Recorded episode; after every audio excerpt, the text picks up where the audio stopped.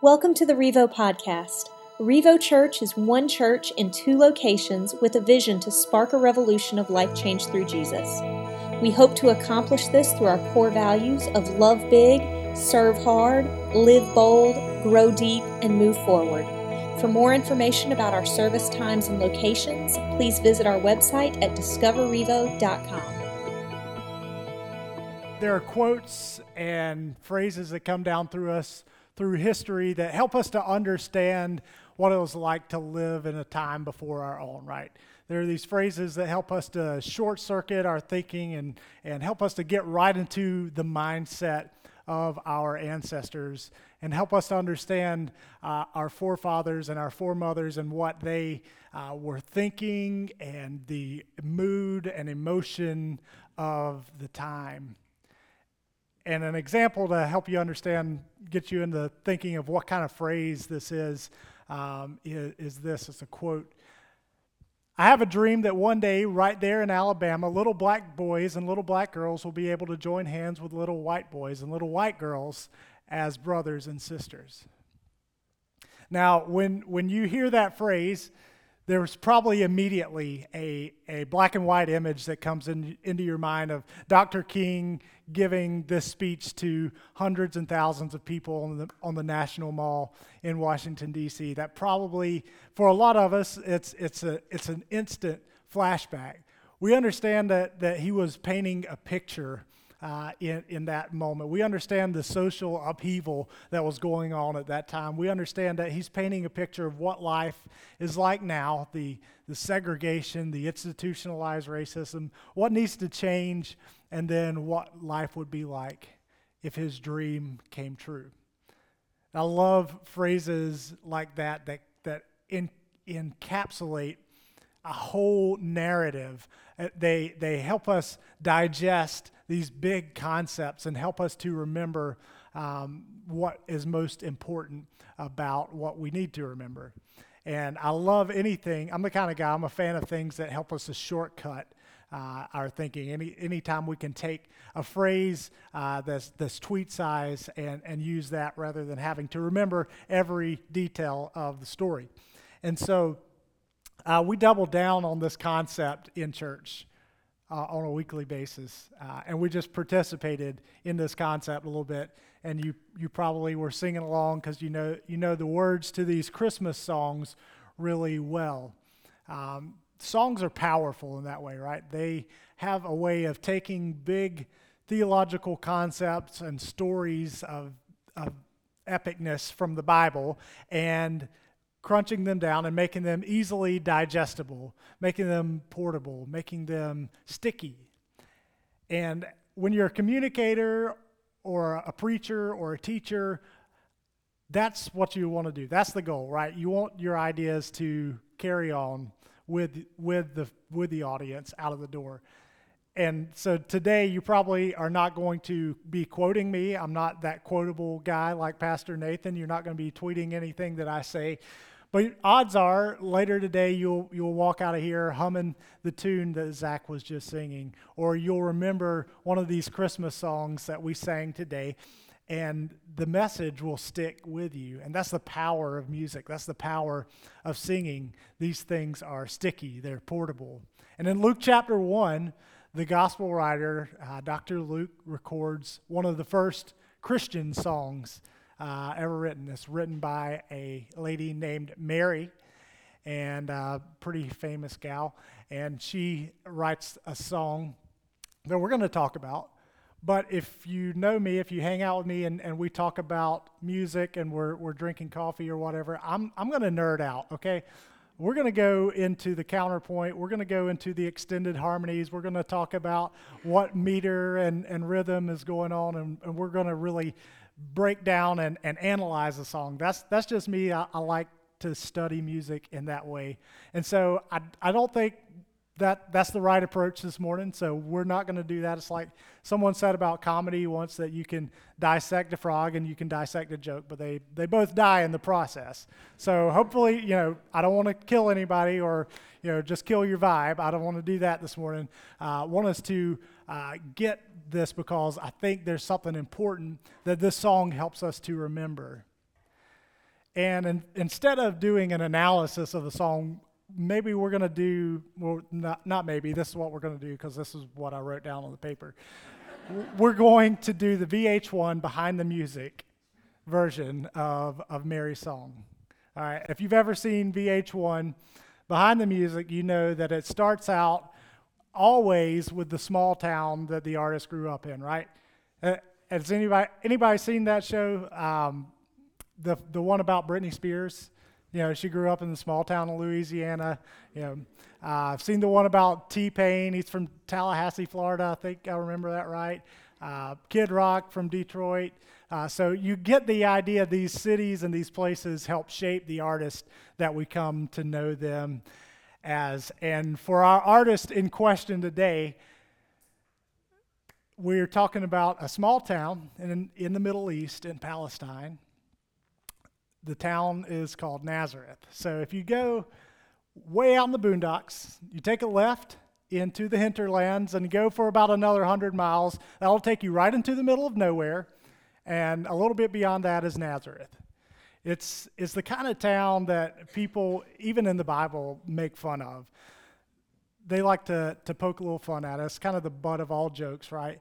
And it's, it's just a backwater town. Nobody expects anything from Nazareth. But that's where the gospel writer, Dr. Luke, picks us up and introduces us to Mary. And in Luke chapter 1, verse 26, this is what Luke tells us about Mary. In the sixth month, the angel Gabriel was sent from God to a city of Galilee named Nazareth, to a virgin betrothed to a man whose name was Joseph of the house of David, and the virgin's name was Mary. And he came to her and said, Greetings, O favored one, the Lord is with you. But she was greatly troubled at the saying and tried to discern what sort of greeting this might be. And the angel said to her, Do not be afraid, Mary, for you have found favor with God.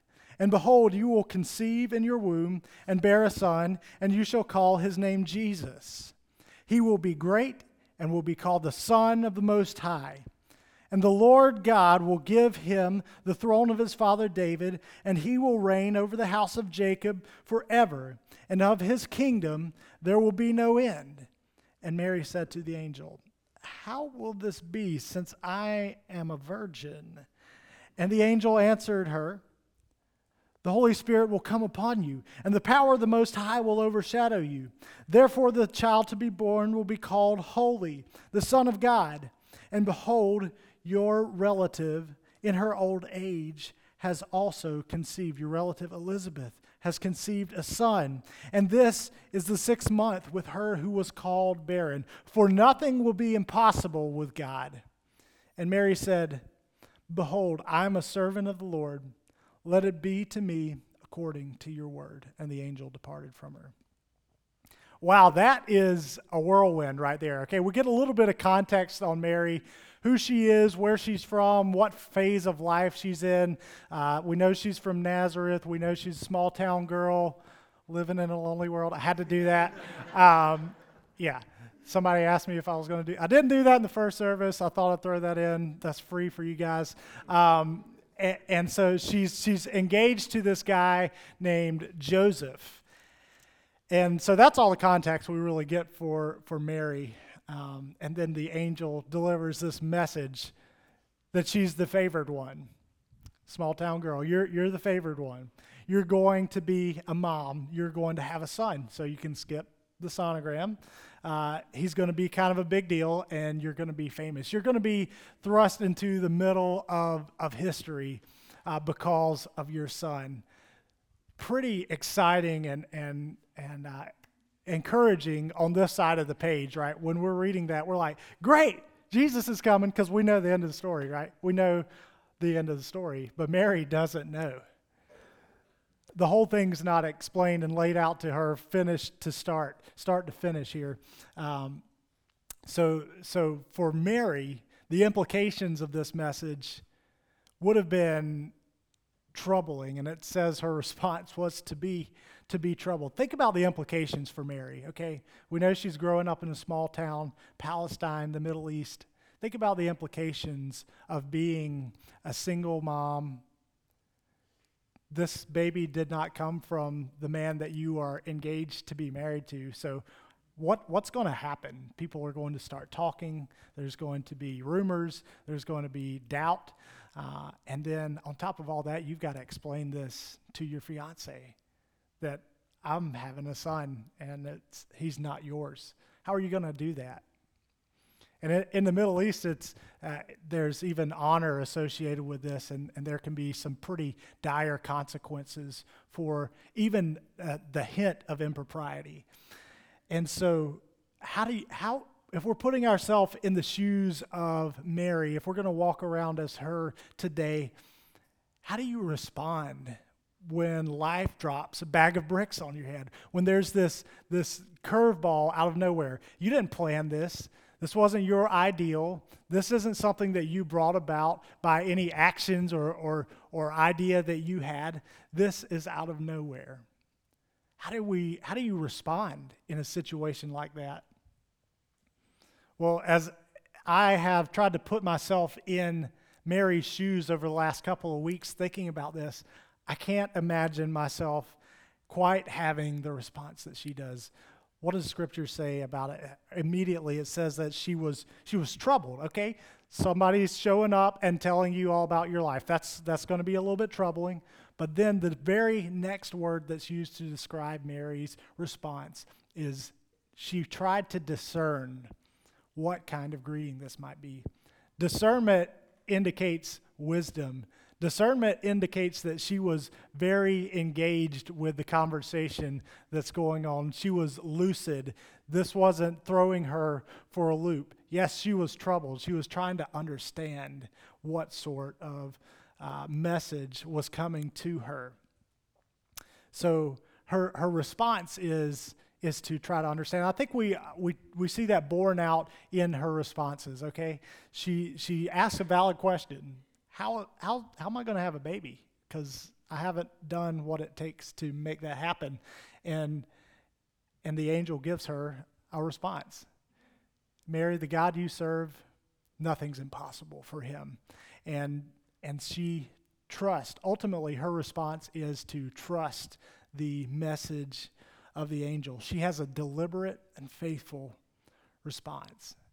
I've just been trying to understand how is it that Mary can, can respond in this way when, when everything around her is up in upheaval? It's, it's been disrupted. Her life has totally been disrupted. And how, how can she respond with faith and wisdom like this? Well, I don't know if at this point in the story we have enough evidence to say one way or another how she was able to respond like this. But maybe if we are introduced to one of Mary's relatives, we can kind of understand and, and, get a little better picture. I want us to, to compare and contrast a little bit Mary's response in her situation with her uncle Zachariah in a very similar situation. Uh, and, and then earlier in Luke chapter 1, we're introduced to Uncle Zachariah, Mary's uncle, in a, in a town just south of, um, of Nazareth. And this is how uh, Luke introduces Zechariah and his wife Elizabeth. Verse uh, 5 of Luke chapter 1. In the days of Herod, king of Judah, there was a priest named Zechariah of the division of Abijah. And he had a wife from the daughters of Aaron, and her name was Elizabeth. And they were both righteous before God, walking blamelessly in all the commandments and statutes of the Lord. But they had no child because Elizabeth was barren, and both were now advanced in years. So that's the context that we get for, for Zechariah. He's introduced as he's a priest, he's a religious elite. Uh, he's righteous, he serves his community, and he serves his God well. And we also know that he's desires to have a child because he and his wife are barren. Now, here's the situation in, in Luke cha- or verse 11, chapter 1, verse 11. It says, And there appeared to him an angel of the Lord standing on the right side of the altar of incense. And Zechariah was troubled when he saw him, and fear fell upon him. But the angel said to him, Do not be afraid, Zechariah, for your prayers have been heard, and your wife Elizabeth will bear you a son, and you shall call his name John.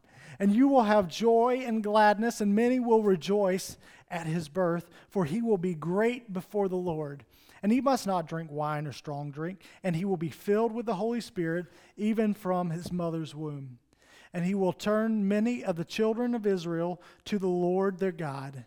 And he will go before him in the spirit and power of Elijah to turn the hearts of the fathers to the children and the disobedient to the wisdom of the just, to make ready uh, for the Lord a people prepared. And Zechariah said to the angel, How shall I know this? For I'm an old man, and my wife is advanced in years. And the angel answered him, I am Gabriel. I stand in the presence of God, and I was sent to speak to you and to bring you this good news. And behold, you will be silent and unable to speak until that day when these things take place, because you did not believe my words, which will be fulfilled in their time. All right. Zechariah also got a message from an angel, right? Here's the message Zechariah, your prayers have been answered, buddy. God has heard your prayers. He's heard what you've been asking for. You and your wife Elizabeth, you're going to have a son. You're going to name him John, and he's going to be great. He's going to serve God and he's going to serve his nation well. He's going to do great things. You're blessed. God has answered your prayer. But what's Zechariah's response to the message of the angel? Now, remember, comparing with, with uh, Mary here, what does it say immediately? That he was, he was troubled, right? That's okay. We're saying that's okay. Uh, but he succumbed to fear. It says that fear fell upon him. And he went from not just fear, but then he went to doubt. He asked the question, How will I know this? How will I know that what I've been praying for, what I've been desiring, what I've been asking God for for many years is true? How will I know that? And the angel's response, well, it's, it's the ancient version of a sternly worded email. I don't know if you've ever gotten one of those. But the angel's response is Hey, I'm Gabriel. I'm the messenger of God. You know that guy you've been praying to that's supposed to uh, hear your, your cry and, and provide for you. Were, were you at Revo when they preached about Abraham and Sarah in the Unseen series about faith? Don't you remember Genesis chapter 1 or, or Genesis chapter 18 where Abraham and Sarah, you've read that story, right? They, they were old. They didn't have kids. They wanted kids, and God promised and provided for them a kid.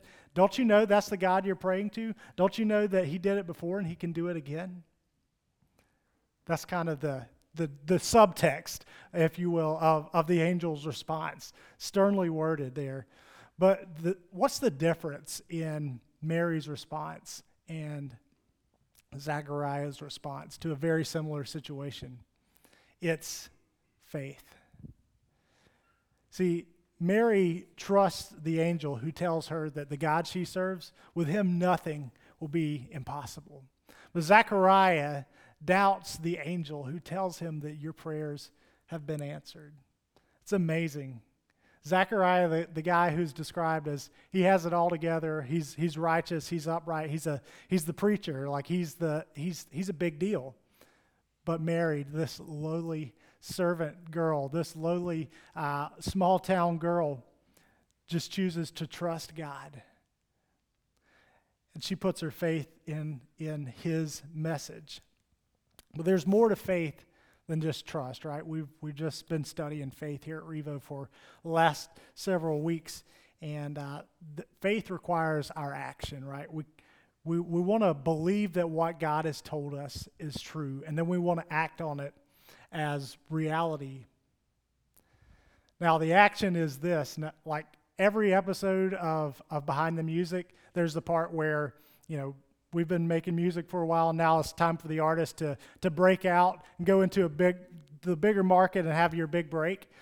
And this is kind of what kind of what Mary does. She she doesn't keep her act in her hometown, but she goes and she chooses to share her story uh, with her aunt Elizabeth, and that's where we pick up in uh, Luke one uh, verse thirty nine and forty.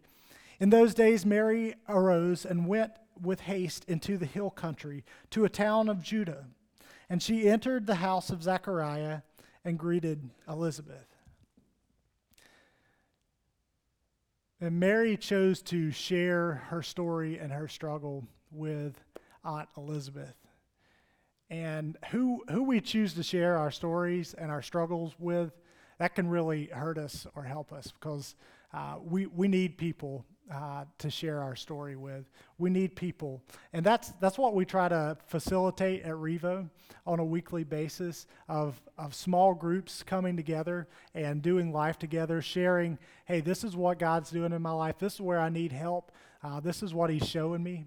Uh, that happens on a week to week basis. Revo's a church of small groups of communities, and then we get together on Sunday and we celebrate that we celebrate what God's doing, and we help each other along the way. But Mary chooses to share her story out of anybody that she could have shared it with. She chooses to do community. She chooses to do life with her godly aunt Elizabeth, someone who she knows that the angel has said God's working in her life. God has promised her a son, and she is going to be pregnant with, with John the Baptist. And Mary, Mary knows this, so she chooses to share her life and her story and her struggle with someone that she knows can help her. Check out what happens when two women who have put their faith and trust in God and who are experiencing His promises and His grace in their life. Check out what happens when, when these uh, folks get together here, verse 41. And when Elizabeth heard the greeting of Mary, the baby leapt in her womb. And Elizabeth was filled with the Holy Spirit, and she exclaimed with a loud cry, Blessed are you among women, and blessed is the fruit of your womb. And why is this granted to me that the mother of my Lord should come to me? For behold, when the sound of your greeting came to my ears, the baby in my womb leapt for joy. And blessed is she who believed that there would be a fulfillment of what was spoken to her from the Lord. Mary and Elizabeth get together, and there's almost like a catalytic reaction of, of two people who are, are working together uh, with God. There's, it's like a spontaneous uh, combustion that happens when Mary and Elizabeth get together. Um, see, their, their worship is, is spontaneous, but it's not random, okay? It's, it's, it's, a, it's a result of something that's going on internally in their lives and externally.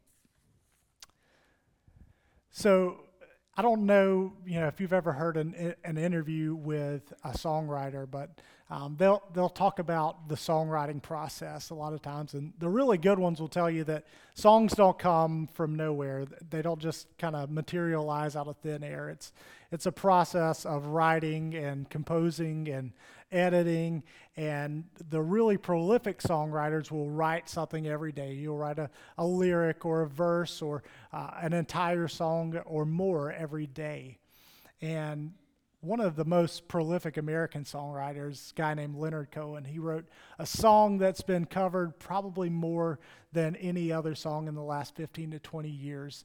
Um, and it's been covered by everybody from Bob Dylan to Jon Bon Jovi to uh, it was in the Shrek movies, if that kind of gives some credibility right there as an artist.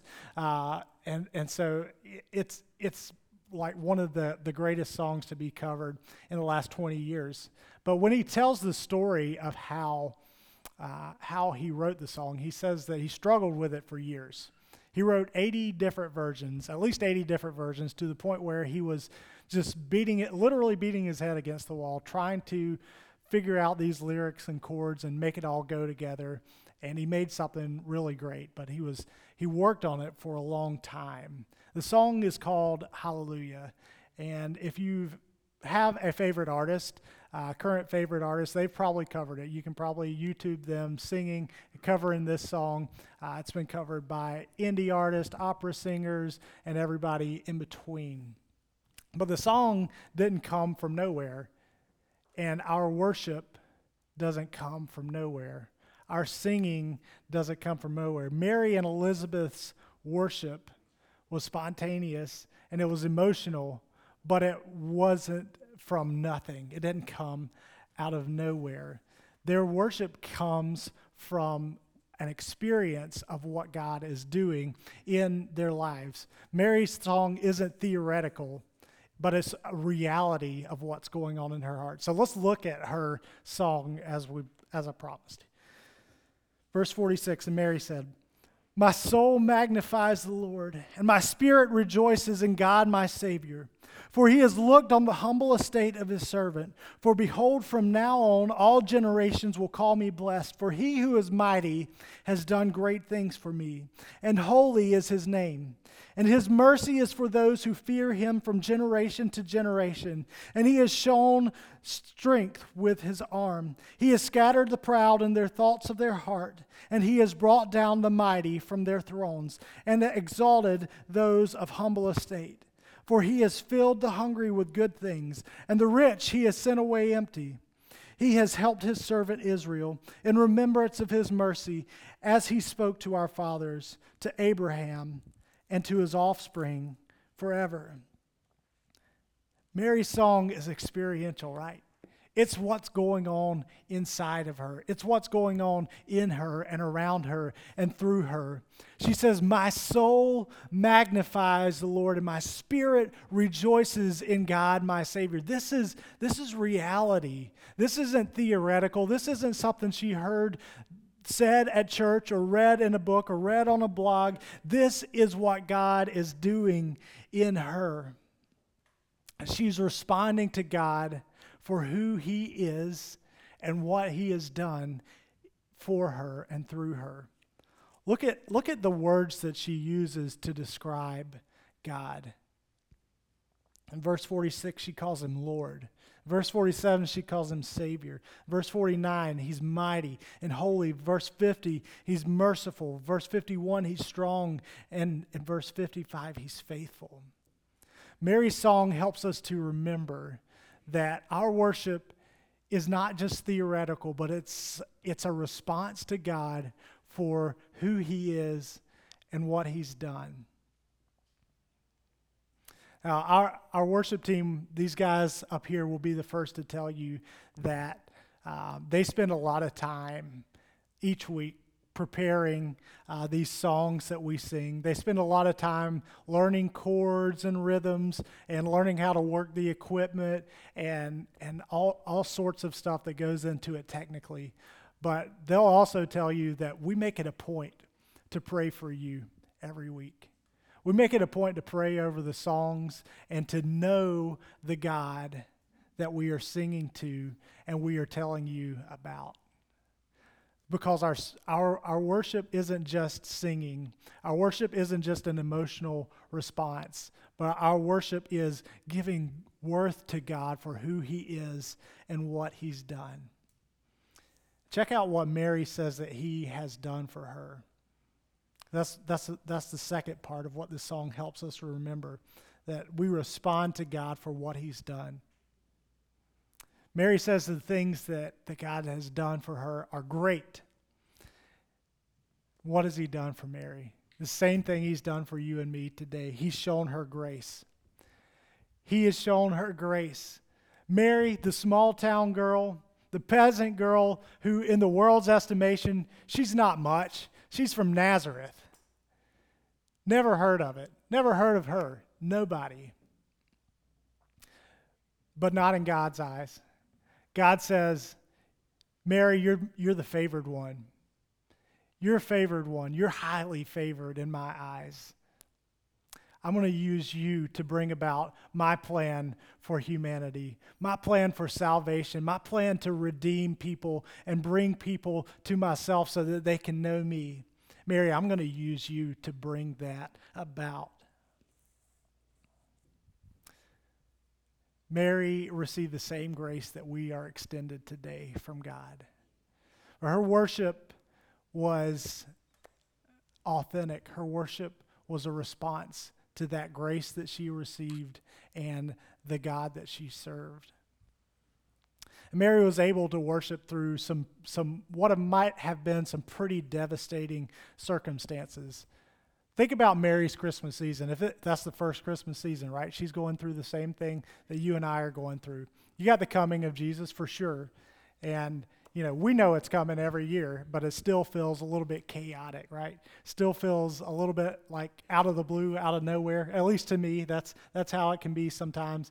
And then she she's dealing with the chaos. She's dealing with all the trappings of family and travel, but she is able to make it through and worship through this season because of the God in whom she trusted. She was able to respond with thanksgiving because she was focused on the one who had given her everything. Her worship was based on her trusting God and then stepping out on her on, on her faith in him to do the impossible.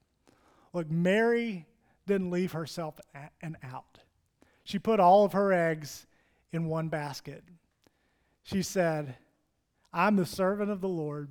Let it be to me as you have said to the angel. That was her response because of the God that she trusted, the God that she worshiped. She believed what the angel said, that he was able to do the impossible. One of the criticisms that's leveled against uh, the church in America and, and affluent churches around the world is that that we're consumeristic, right? That we're all about the, the trappings of church, we're all about the glitz and the glamour, and we're all about the, the experience and, and the trappings of worship. And, and I think I'd have to raise my hand and I'd say, I'm, I'm guilty of that. I think that's a valid criticism, but I also think that we could have so much more. I think that we could have so much more, church. Because when it comes to our worship, we are impoverished. Because we, not because of what we consume, but because of what we hold back. Our worship is just theoretical a lot of times. It's just a response to what we've heard or what we've read or an emotional response to music. But a, a, lot of times it's not a response to, to our relationship with God and what He's doing in us and through us. So we, we can't just expect it to happen. We can't just expect to show up in here and Zach and, and the band and Kevin uh, play some songs and lead us in singing, and that's worship. It can be singing, it can be an emotional response, but it's not a response to a God that we know. See, if we don't know the God that we're singing to, it's just empty emotions, it's just singing. But here's the good news you ready for some good news? That might have been a little bit heavy. He's knowable. Our God is knowable. He said over and over again in Scripture that if you will seek me with all your heart, you will find me. Anyone who follows me, I will in no way cast out. Hey, if we if we look for him, we can know him. He's extending grace today. Faith and relationship with him, that's not instant. That doesn't just happen overnight. But grace is extended to us today that we can initiate that relationship with Him. So I guess my question to you is what are you going to hold back? Mary and Elizabeth didn't leave themselves an escape hatch. They didn't leave themselves an out, but they had to totally trust God that what He said was going to was going to happen and they're going to be all right whatever we hold back from Him will hold back our worship. So, my question today is what are you going to hold back?